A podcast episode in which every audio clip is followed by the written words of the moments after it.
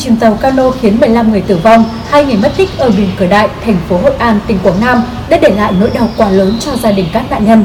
Trong số những gia đình gặp nạn, một gia đình ở Đông Anh, Hà Nội có đến 8 người tử vong và mất tích. Tai họa ập đến quá bất ngờ khiến chuyến du lịch đầu năm mới trở thành chuyến đi định mệnh. Vụ việc cũng đặt ra vấn đề khắc phục những bất cập trong hoạt động vận tải hành khách đường thủy. Trong bản tin ngày hôm nay, hãy cùng chúng tôi tìm hiểu rõ hơn về vấn đề này.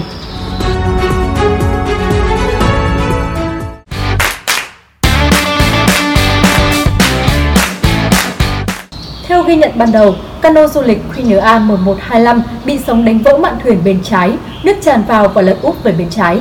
Thuyền trưởng Lê Sen, 52 tuổi, phường Cửa Đại, thành phố Hội An, tỉnh Quảng Nam vẫn chưa hết bàng hoàng khi nhớ lại khoảnh khắc cano lật trong tích tắc. Ông Sen cho biết, sáng ngày 26 tháng 2, biển êm, cano do ông cầm lái chở khách đến đảo Cù Lao Chàm tham quan. Đến 13 giờ 45 cùng ngày, cano bắt đầu xuất bến từ đảo về lại bờ. Khi còn cách đất liền khoảng 2 km thì gặp sóng lớn, ông đã hạ ga. Vừa tăng ga lên thì bất ngờ gặp sự cố, sóng đánh mạnh vào tàu, gây vỡ. Trong tích tắc, cano lật úp khi mọi người chưa kịp gọi nhau thoát thân. Khi cano chìm nghỉm, ông kéo được ba người ra ngoài rồi kiệt sức.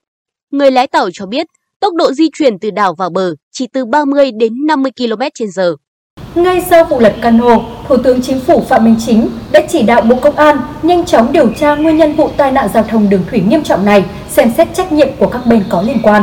Tiếp đó, ngày 27 tháng 2, Cục Cảnh sát Giao thông Bộ Công an gửi bức điện khẩn yêu cầu công an các địa phương khẩn trương triển khai các biện pháp bảo đảm trật tự, an toàn giao thông đường thủy nội địa, ra soát, đánh giá những tồn tại, bất cập trong hoạt động vận tải hành khách đường thủy. Trong bức điện khẩn, Cục Cảnh sát Giao thông chỉ đạo công an các tỉnh, thành phố tập trung phối hợp với các lực lượng chức năng, khẩn trương giả soát, kiểm tra, thống kê đánh giá thực trạng tất cả hoạt động vận tải hành khách liên quan đến phương tiện thủy nội địa, bao gồm hoạt động vận tải hành khách theo tuyến cố định, ngang dọc sông, du lịch, lễ hội, lưu trú nghỉ đêm. Chú ý tới điều kiện hoạt động của cảng, bến thủy nội địa có liên quan đến hoạt động vận tải hành khách, điều kiện hoạt động của phương tiện, thuyền viên, điều kiện kinh doanh vận tải, phương án cứu nạn, cứu hộ tại chỗ, công tác quản lý nhà nước đối với hoạt động vận tải hành khách trên đường thủy nội địa. Riêng đối với các tuyến vận tải đường thủy từ bờ ra đảo, Cục Cảnh sát Giao thông yêu cầu phải xác định rõ trách nhiệm của từng cơ quan có liên quan, đặc biệt là ở những nơi có nhiều lực lượng cùng có chức năng xử lý vi phạm nhưng không xác định cơ quan chịu trách nhiệm chính trong việc bảo đảm an ninh, an toàn trong hoạt động vận tải hành khách.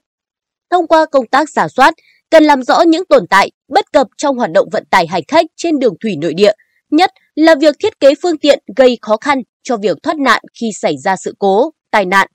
Phân tích đánh giá nguyên nhân xảy ra các vụ tai nạn giao thông đường thủy và đề xuất giải pháp khắc phục.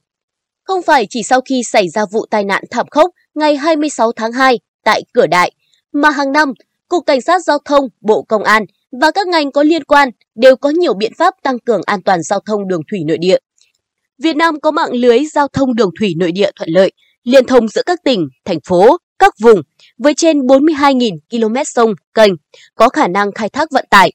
Toàn quốc hiện có hơn 27.000 km đường thủy đang được khai thác vận tải, với hơn 45 tuyến chính, gồm hơn 7.100 km luồng đường quốc gia và hơn 20.500 luồng địa phương.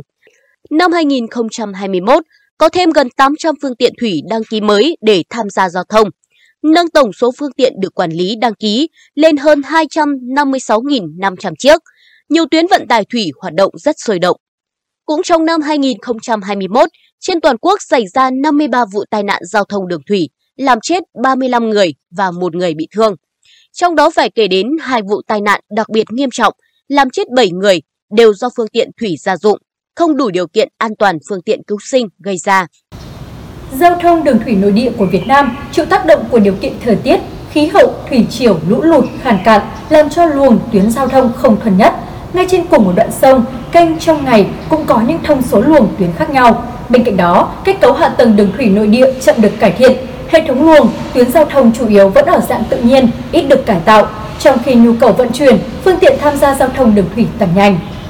Số tuyến đường thủy nội địa được đưa vào quản lý, bảo trì đáp ứng các yêu cầu về tổ chức giao thông chưa nhiều.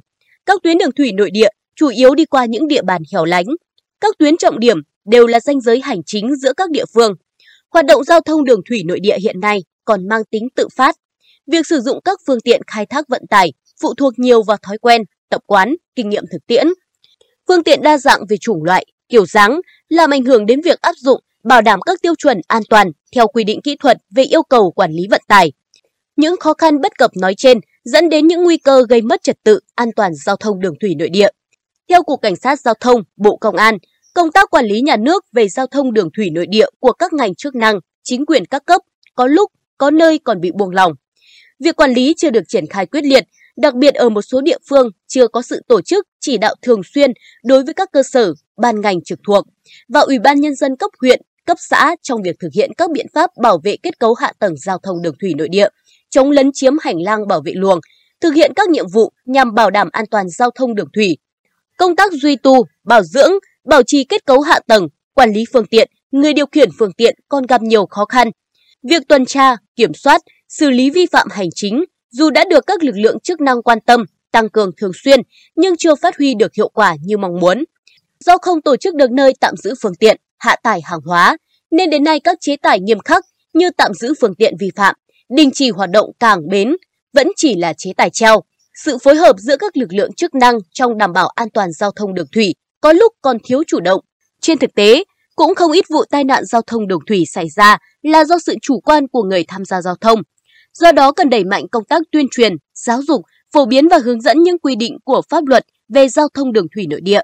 Trong đó trọng tâm là tổ chức tốt việc triển khai thực hiện luật giao thông đường thủy nội địa và các văn bản quy phạm pháp luật liên quan bằng nhiều hình thức, biện pháp phù hợp với các đối tượng tham gia giao thông. Vụ tai nạn đường thủy nghiêm trọng này để lại nỗi đau không gì bù đắp nổi cho gia đình các nạn nhân xấu số. Chúng tôi xin chia buồn cùng gia đình các nạn nhân và mong rằng những sự việc đau lòng tương tự như thế này sẽ không tái diễn. Quý vị đừng quên giữ an toàn cho bản thân. Hy vọng chúng ta sẽ không phải chứng kiến sự việc nào đau buồn như vậy nữa. Còn bây giờ, bản tin của chúng tôi xin được phép khép lại tại đây. Cảm ơn quý vị đã quan tâm và theo dõi. Xin kính chào và hẹn gặp lại.